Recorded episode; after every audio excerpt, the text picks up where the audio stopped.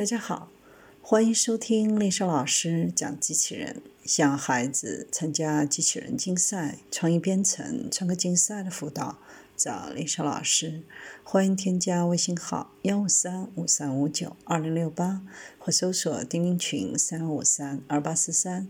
今天丽莎老师给大家分享的是智能服务员厨师增多，韩国快步迈入机器人时代。在韩国，用智能机器人充当餐厅服务员和厨师的现象逐渐增多。此前，餐厅为削减人员的费用和解决人手不足等问题，引入机器人。在发生新冠疫情后，机器人被认为有助于防控疫情，而进一步受到好评。首尔市内的 Marigold Kitchen 餐厅去年七月引入了类似推车的送餐机器人。顾客在周二上用手机点餐后，机器人会把餐食送到餐桌。最后还可以用手机支付餐费，顾客从头到尾都不用跟餐厅的服务员接触，不用担心被感染，很放心。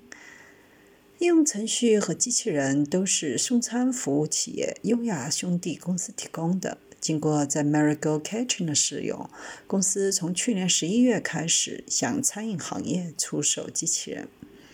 今年以来，随着新冠疫情的蔓延，公司的订单接连不断。仅半年左右，全国六十八家餐厅就配备了八十五台机器人。在韩国东南部青上南道金海市的炸鸡店，能够进行炸鸡操作的闭式机器人成为卖点。机器人可以轻松地进行人们讨厌的油腻工作，不出汗也不掉头发。在卫生状况颇受关注的后疫情社会，令人感到放心。在商业设施内进行消毒、测温作业、提醒人们戴口罩的新冠疫情防控机器人，在国立博物馆提供讲解服务的机器人也是如此。韩国机器人产业在2013年的销售额约为20.4亿美元，2018年销售额增长一倍至49亿美元左右。政府还提出，在2023年使机器人产业的销售额增长到126亿美元的目标。2018年的销售额中，大约六成用在工厂使用的工业机器人创造，来自服务业用的机器人的贡献不足一成。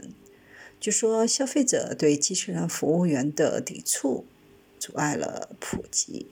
然而，新冠肺炎流行后，使用机器人跟减少人与人接触的新生活方式相契合，人们对机器人的抵触感减弱。对于服务业来说，使用机器人还有削减人员经费的好处。